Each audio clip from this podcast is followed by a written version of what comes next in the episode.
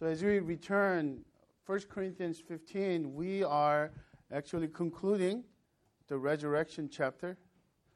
So far, it's been really good to go over five messages, and today we conclude with sixth one. As I meditate and studied each week, the simple summary has come about. And uh, in a recap, we're going to ask this question Why does the resurrection matter so much? Here's the first one Resurrection is central to the gospel. I'll refer to the passage again. The message of resurrection, at least to the first century Christians, it was so powerful and central. And we need to regain that again. And the second thing is uh, the resurrection is indispensable to our salvation. Jesus' death on the cross, the atoning sacrifice, is nullified if there is no resurrection. And if there is no Christ resurrection, then there is no resurrection for us as well. And thirdly, resurrection matters so much because it is radical in its effects on us and, on, and beyond. And we will see that even more today. The scope is far beyond just we get to come alive again. And God's restoration of God's kingdom for eternity is the scope of it and, and radical. Fourthly, resurrection is impactful on our everyday lives for our concern and prayer and active sharing of the gospel for our loved ones, if it is really true. And we will continually live a holy life, godly life, rather than living in a kesara today we drink and eat, and tomorrow we die mentality. And it focuses us what we are really living for today. In Apostle Paul's case, it was what he's suffering for, close to death every day experience was a reality. But we need to think about what am I really living for today if the resurrection is really true? Am I living for Christ or am I living for just myself? And last week, uh, the impact became bigger on the clear picture of our resurrection body. Our body, the resurrection, resurrection is, that, is not the body, our dead body, restored, resuscitated into another life being that eventually will die anyway. Paul mentions that as the seed dies, a seed dies in the, in the land, under the, under the ground, and then out of it, a new life emerges out, a plant and crop. Just as our resurrection body will be radically different, not the perishable body, but imperishable body. And to, to a certain degree, we don't really know clearly what it is because we've never seen uh, that type of being. So we're talking about the body that doesn't decay, that body that walks into eternal now in the presence of glory of God. And because of that, and our today's passage uh, begins with why that body is necessary for the eternal now. So the question of the today's passage, we could use this as a frame of work, uh, a frame of our mental frame, uh, on which we could hang our our lessons. The question is, what results does the victory? I would even want to say that's the overwhelming victory of the resurrection bring us. Uh, before uh, we answer, read the answer, a mystery about mystery, verse 50 introduces the context in which we are going to explore more. In a way that it is, this is a summary that what Paul has been expounding as well. I tell you on verse, verse 50, I tell you this, brothers, flesh and blood can, cannot inherit the kingdom of God, nor does the perishable inherit the imperishable. This is not an obscure sentence. This is simple enough. We just need to define and, and understand the meaning of those phrases. First of all, flesh and blood simply refers to other passages in the New Testament, our natural body is referred to as a flesh and blood. So our resurrection body will be in a way supernatural body. So we don't know what that being will really look like, but if we have any kind of reference, it will be the resurrected body of Jesus, the risen Christ. Remember, um, he was able to eat. It was not a spiritual body, but it was not a ghost. You could touch and feel, and he was able to eat. But at the same time, he didn't have to eat. The door was closed and locked. Although he was not a ghost, he was in, uh, in a way, any trouble to go through those spaces. And he was here once and appeared another way in, on the road to Emmaus. So, in some, some degree, we could uh, learn and understand our resurrection body as we shared in men's group. One of the good principles is what's clear in the Bible, Scripture, we hold on to it firmly. But what is not clear, we must not speculate too much. So otherwise, all the cults are coming out of Mormonism. There's a big on because of this glorification of the believers. Uh, eventually, the people will become divine being and gods, and their own their own universe and their own kingdom.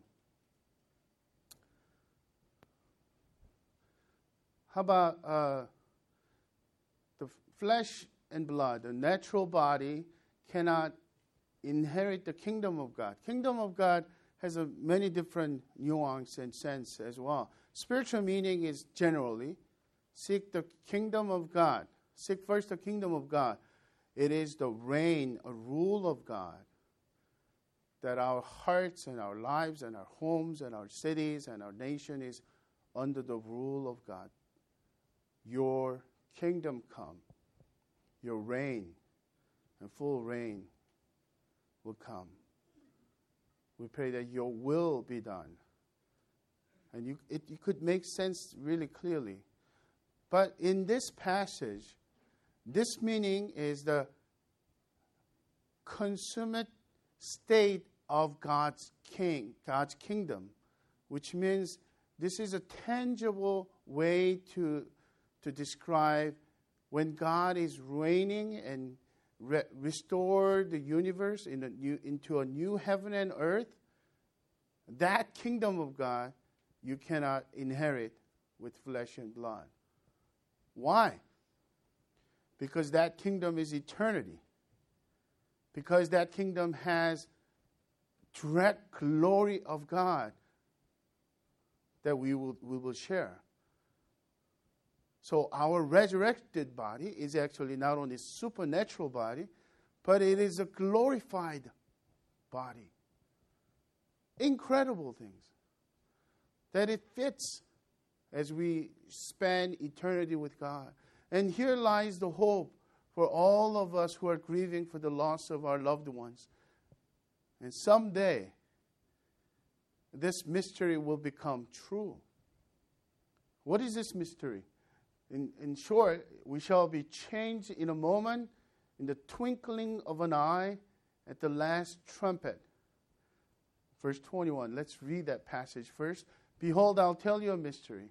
We shall not all sleep, but we shall all be changed in a moment, in the twinkling of an eye, at the last trumpet. For the trumpet will sound, and dead will be raised imperishable, and we shall be changed. For this perishable body must put on the imperishable, imperishable, and this mortal body must put on immortality. When you hear the, the word mystery, to us, we uh, immediately, what we think about is a mystery novel. Something spooky and mysterious and very hard to find out. In the New Testament, the meaning is more on, and it's not the only mysterious facts or phenomenon, X factor type of stuff, the things that you cannot explain but it is it refers to a secret that's been hidden until now by God's revelation. What is the truth? Paul is this is now known truth he's revealing. The key message is we shall not sleep, meaning Christian way of saying we shall not be in dead state. We shall all be changed. And what's really exciting is this those phrases, in a moment. Not a, you work at it and you train to, to be changed. You know, some of us still kind of go have to go to uh, gym in the morning and really work out. And some of the guys who ran they enjoy the benefit of training, they want to continue to do that. And there's some crazy people in our community that want to run 100, 100 miles. I don't know why, but.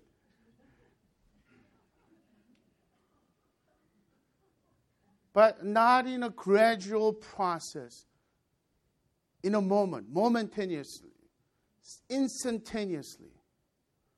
Well, I should say instantly. How fast will that happen? In a twinkling of an eye. The twinkle is much faster, much, much faster than blinking in an eye, right?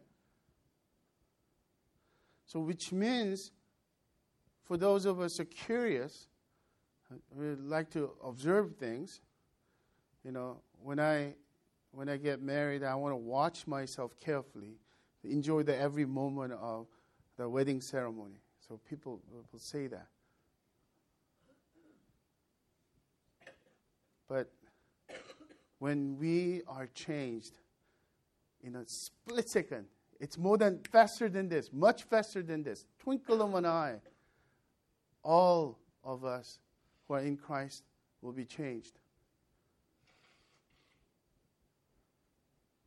And yes, the resurrection body helps because including the, uh, the loved ones we have, they will be raised first.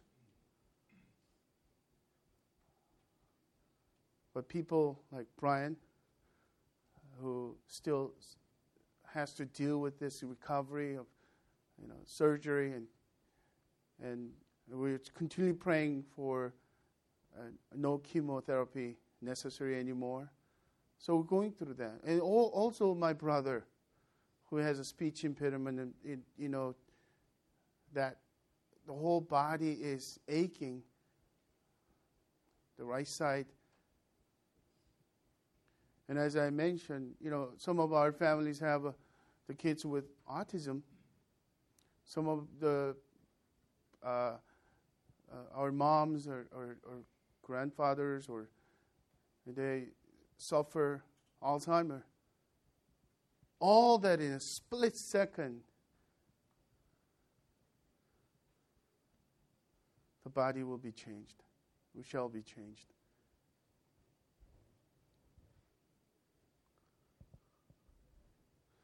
If this mystery is really true, and Paul is declaring that right now, it will in turn to the next result, which is very obvious,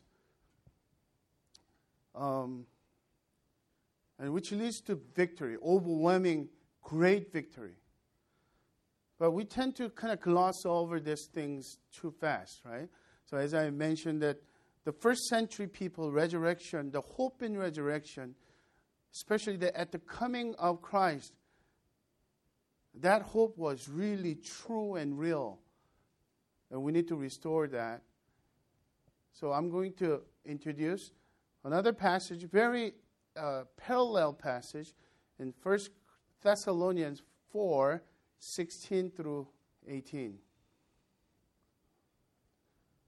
Notice the, the, the similar things, but notice also this uh, additional different remarks in here.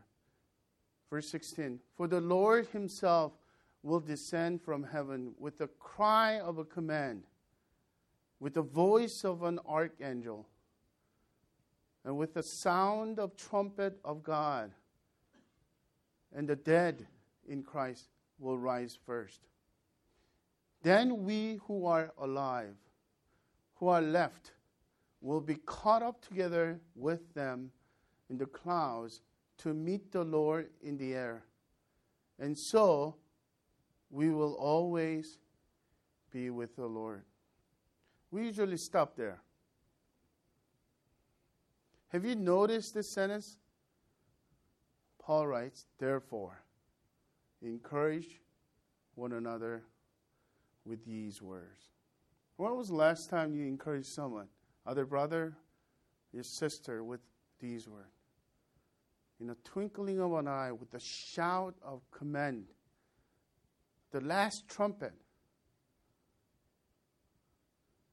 For those of us who went through the Exodus study, chapter 19 and 20, we remember the Mount Sinai, the trumpet, the whole glory of God and coming down and visibly.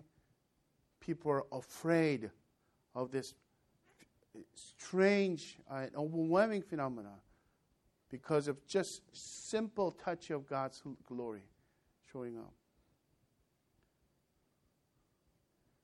And Paul's logic is this yes, life is hard. Yes, raising your kids and changing diaper is hard. Yes, your finance is difficult. Yes, you have trials that is not under your control. Yes, you will volunteer to suffer for Christ and go out to where people need you, not only in East Asia, where Boy and Cindy and Wade and Helen and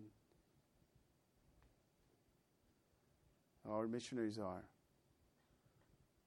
but also to the people around us. Of course, we will be facing some difficulty and some awkwardness, and even some persecution. But would you encourage one another with these words?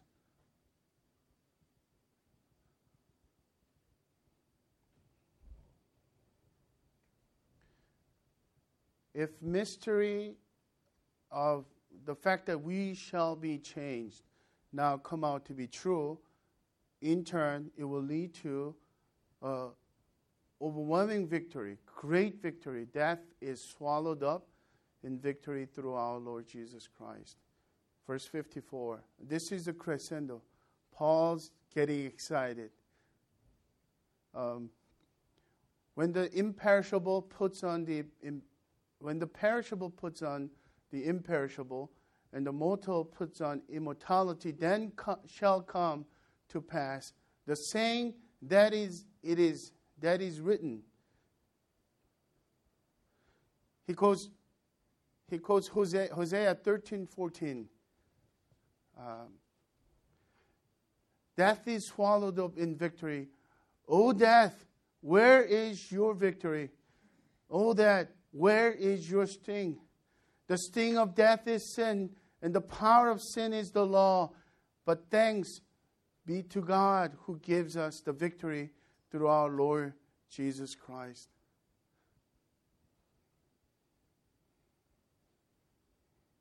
And as I meditate on this, uh, I come to realization of our culture. Obviously, everyone is afraid about dying.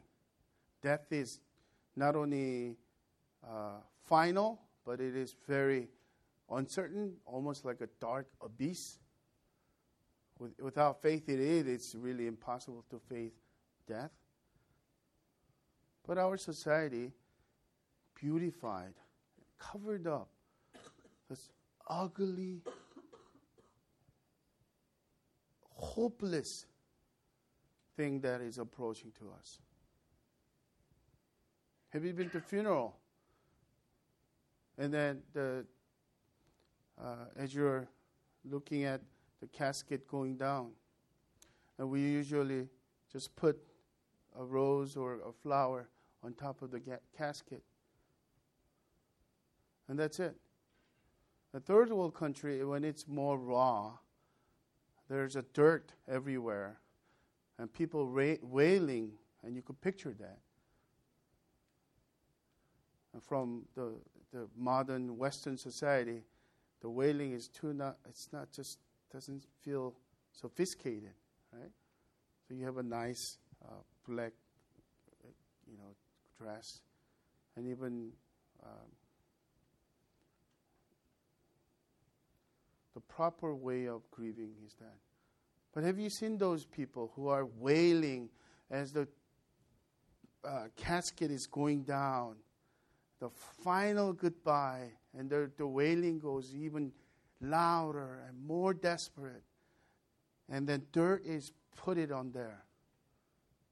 This, this is final. Finality is there. Without Christ, without the resurrection hope, there is no hope at all. But up until this point, what Paul is saying is a mystery is even the Christians face this ultimate ugly death. Remember, the only time the New Testament re- recorded Jesus weeping is at the death of his friend Lazarus. Jesus wept. And he wasn't, he wasn't kind of, okay, I need to kind of prove a point that peop, my people need to learn to grieve and cry. No, he felt the deep pain of death. And that's why it, 1 Corinthians 15 calls the, the, the death the last enemy. The sin came through the first Adam, and because of Satan's lure and wage of sin is death. And those three enemies, threefold enemies sin, Satan, and death. And the last experience that we really have is death. And our society, covered it up, beautified it. And euphemism is there. You know the expression at Facebook every time when famous uh, singer or somebody died has nothing to do with their Christian faith, and people will write R.I.P. Rest in peace. So whatever that expression is, rest in peace. Where you don't even believe in life after death. Where they, they're flowing around somewhere. Obviously, that expression came from Christian faith. Rest, rest in peace in the arms of Jesus Christ. Brothers and sisters, what we are reading and studying and meditating, meditating is not just a myth, a make believe. Let's believe that this is true. No, this is absolutely true. That you could really throw your way, throw, throw away your life and most valuable possessions, including your life, and your dignity, your life and your pride, your loved ones, at the hand of Jesus, everything will be restored.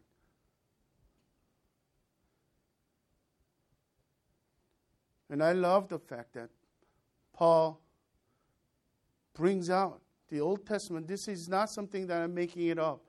Paul is saying basically. Hosea, quote, Oh, that, where is your victory? Oh, that, where is your sting? When you think about sting, you know, first thing that came to my mind was bee. I got stung a few times. But we're talking about f- fatal sting, like a scorpion. In the desert, scorpion, then you, you get stung and you die within a few minutes or the hour. What is that sting? Paul brings up the background theology to that.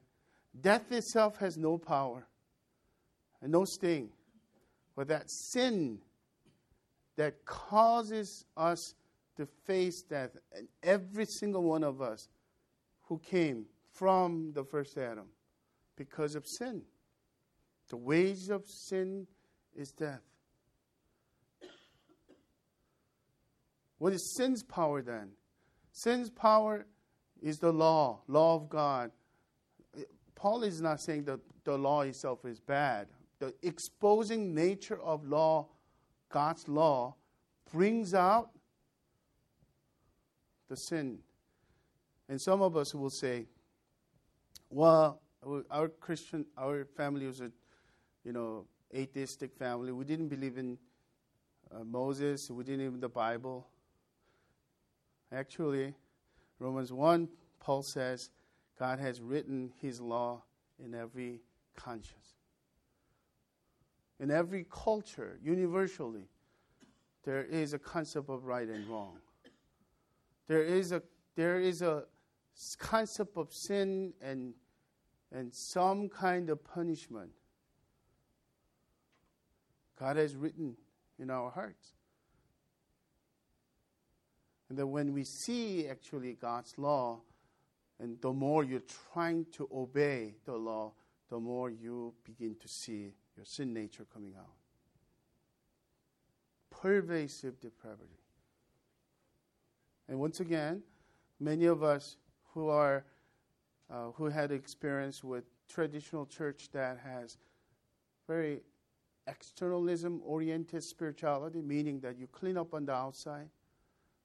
So you don't smoke and you don't drink much, uh, you don't cuss anymore, and you drive only 10 miles above, um, and you don't cheat.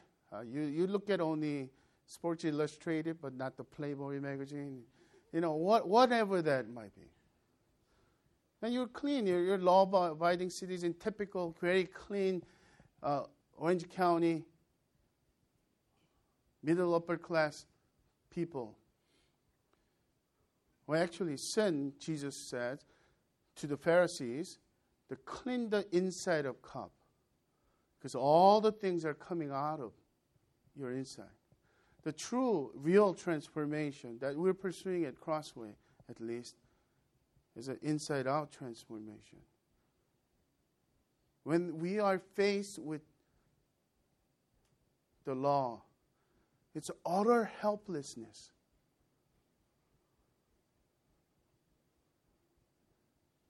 I don't know about you. I think I was at 19 or 20 for the first time in my Christian life because after this tremendously uh, incredible retreat. So I don't want to go to the spiritual roller coaster again. So I, I made up my mind and stayed up until late night making determination that I will never, ever fall again. I think, you know, predominantly young young men at that age is usually one of the main thing is continually coming back, recurring sin is lust and lustful thinking.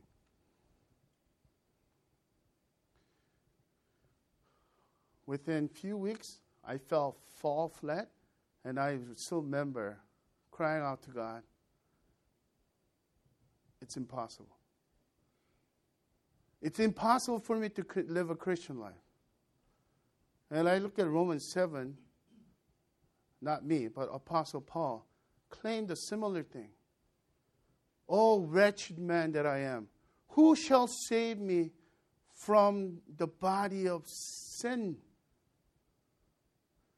And then he, he, he actually declares similar, but thanks to, be, to, be, to, to God who gives us the victory.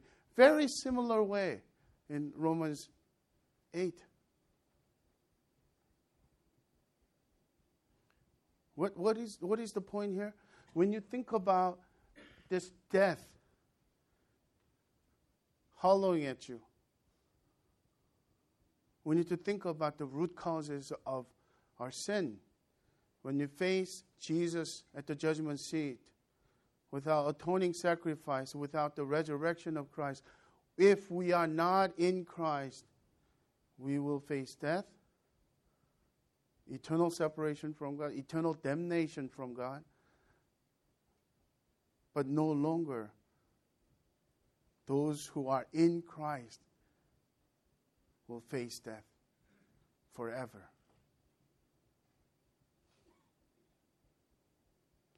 Let me, let me emphasize one last time.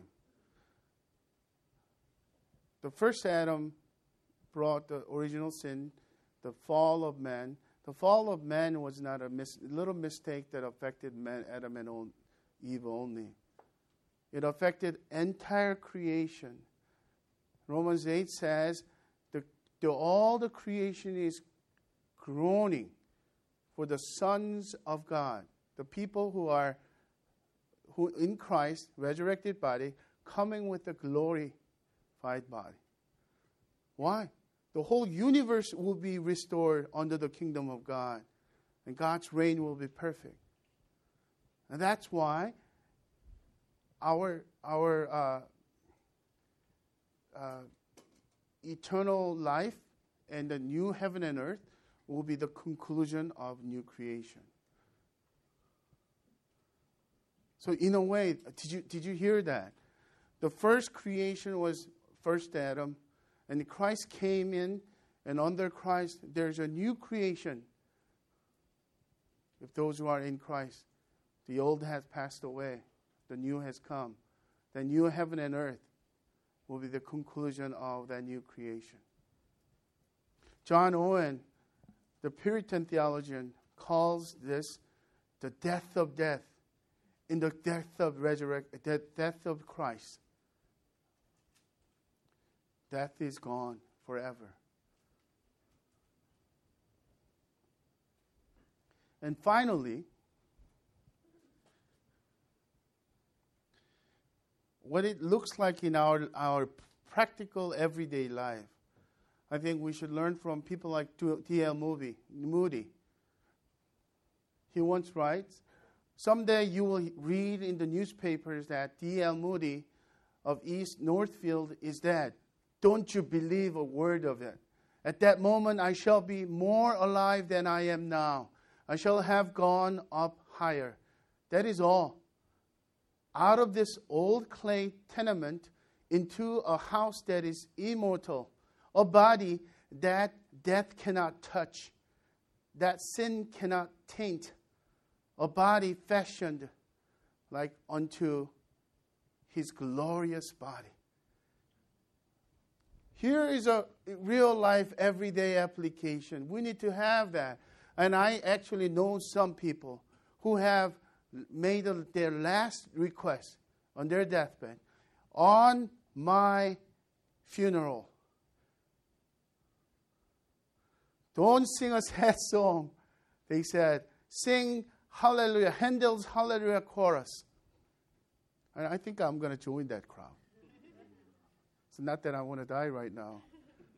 But when God brings us into that, if Christ live to live is Christ and to die is to gain because of to be in this resurrected body with the Lord. Wow, glory, hallelujah. And Paul concludes in one verse, the one last verse, which is very critical for all of us. Verse 58 with a strong and eminent charge. Verse 58 Therefore, my beloved brothers, be steadfast, immovable, always abounding in the work of the Lord, knowing that in the Lord your labor is not in vain. The threefold charge in this one last verse. One is be steadfast. So when you think about steadfast is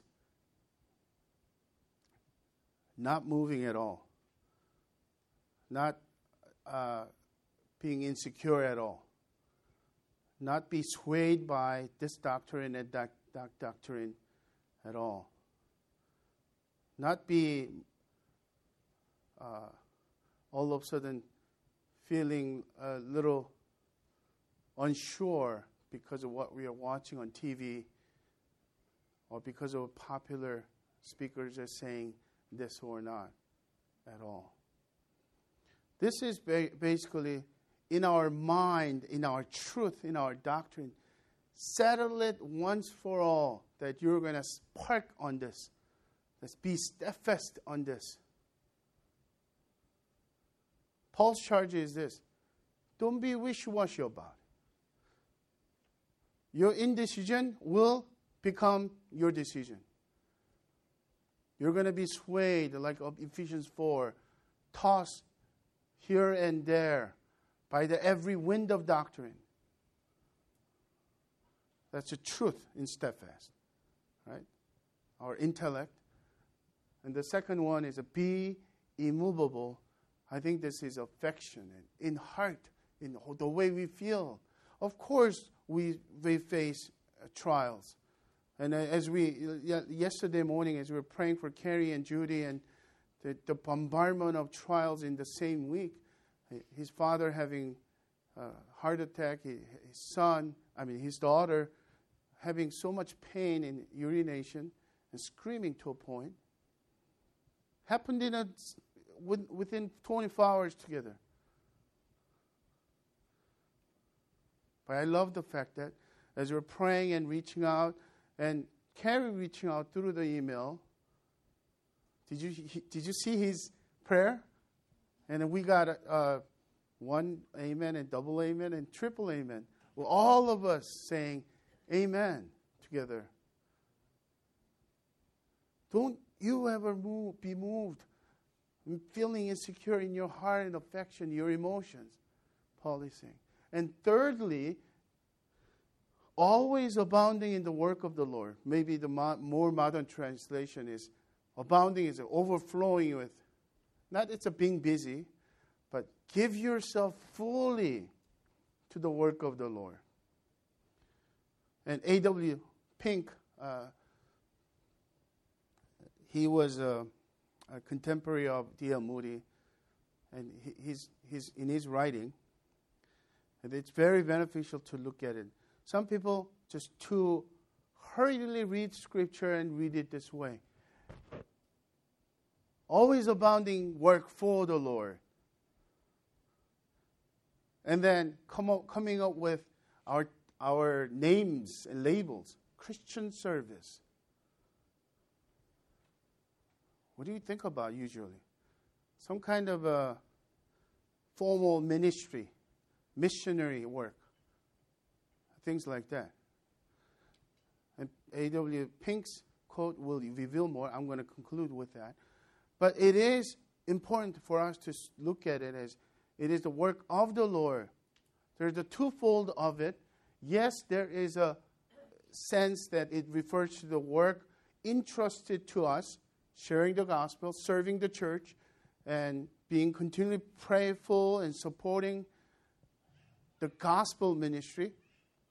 Yes, the work entrusted in us is very important, evangelism but it is also the work that the Lord is in doing in and through us. What, what I'm trying to point out is that don't be too quick to say, work of the Lord, um, I'm just mom, and I'm just a dad. What can I do? Oh, that's for the missionaries or pastors or pe- full time people or the people who are really serious about Christian work. No, this refers to every single one of us. Be diligent, be vigilant, and don't go halfway. Put yourself recklessly abandon your life to the work of the Lord. And then we, we shall see the fruit. As I mentioned, I'm going to conclude with A.W. Pink's quote. He writes, Always abounding in the work of the Lord, constantly occupied in doing these good works which honor God. More specifically, whether therefore ye eat or drink or whatsoever ye do, do all to the glory of God. 1 Corinthians 10:31. Giving all diligence, add to your faith virtue, and to virtue, knowledge, and to knowledge, temperaments, that means self control, to temperaments, patience, and to patience, brotherly kindness, and to brotherly kindness, love. For if these things be in you and abound, they make you that ye shall neither be barren nor unfruitful in the knowledge of our Lord Jesus Christ. For if ye do these things, ye shall never fall. For so an entrance shall be ministered unto you abundantly into the everlasting kingdom of our Lord and Savior, Jesus Christ. That's a old King James language from 2 Peter 1 5 to 11, he quotes, and he concludes with this That is the work of the Lord that the task assigned us. Then let not difficulty of such duties, nor the imperfection of your performances dishearten you. Suffer not the hatred of your enemies, nor the severity of their opposition to deter you. Let us not be weary in well doing, for in due season we shall reap if we faint not. Very sound, profound wisdom in that writing, isn't it? So, brothers and sisters, as we celebrate Mother's Day, let's remember at the heart of our celebration this lasting hope.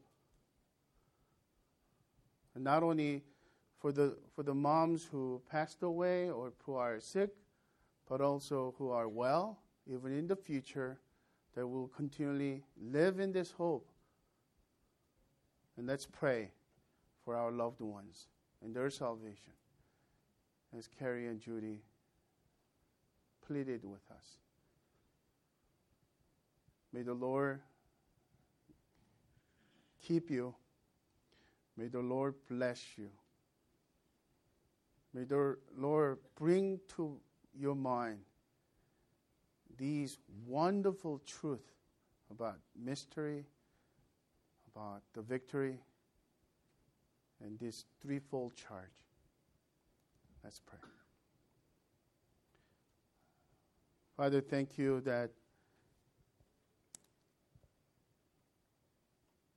this chapter on resurrection really stirred our hearts. And as we uh, meditate each week, our faith in you has been deepened, and our uh, heart is moved to obey. I do pray that our church will be marked with this congruence in what we believe and what we practice and how we live out our lives. And thank you that, Jesus, that you have brought victory, overwhelming victory once for all, that we shall no longer face death. the sting doesn't have actually any power anymore. And I pray that that we will continually yearn for this gospel, this good news to be spread and then received and embraced by our loved ones, our friends, and the people who are around us in Southern California and East Asia. And we give you glory in the name of the Father, of the Son, of the Holy Spirit. Amen.